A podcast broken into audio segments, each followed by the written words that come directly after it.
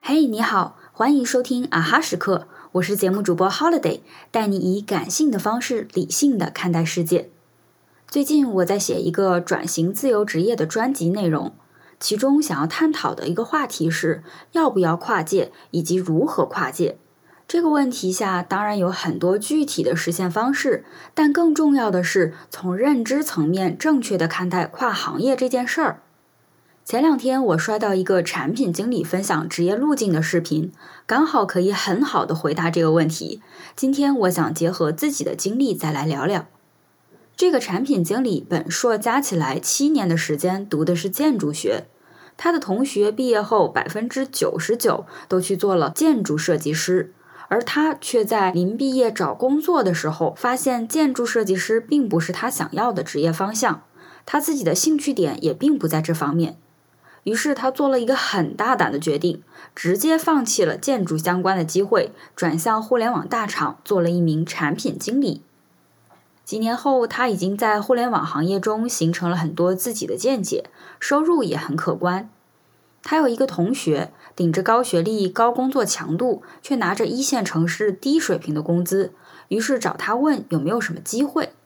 他跟同学说，互联网产品经理是个不错的选择。但同学却反问：“这和建筑没有关系啊？那前面七年的建筑不是白学了？这几年积累的工作经验不是也都废了？”最后，这个产品经理的分析非常打动我，其实就是一句反问。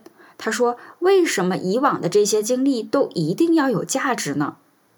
我们看一本书，看到一半，发现内容真的不符合预期，如果不硬着头皮读完，那前面的不是白读了？可是你怎么不想一想？如果继续读下去，浪费的是后面的时间啊！为什么要用已经发生的事情、已经付出的代价去限制未来呢？我们上错了一辆公交车，坐了好几站才发现自己坐错车了。这时你的反应是什么呢？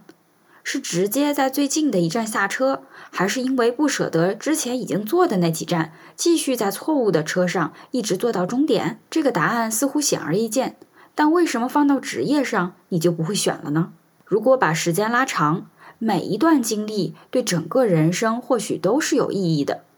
曾经学过的专业知识，曾经经历过的感情，甚至是上错车的体验，或许也能帮我们养成上车之前仔细查看的习惯。但是我们也必须知道，这些经历的价值不一定是短期内就能体现出来的。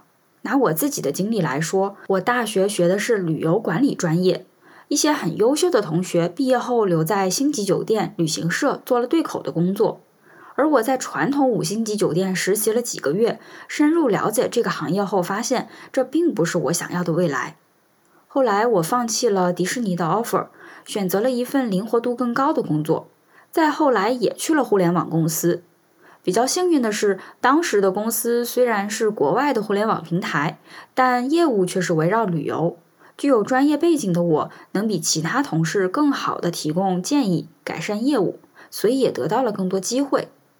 再再后来，我又转型品牌策划，大部分工作和文案相关，也算是一个全新的领域。这时已经和我最初学的旅游管理没有半毛钱关系了。如果我为了四年的专业而局限在旅游业的范围内，那么疫情下的这两年，我可能会熬得很辛苦，也不会因为自己不断的尝试，有机会看到更大的世界，挖掘自己更多的潜能。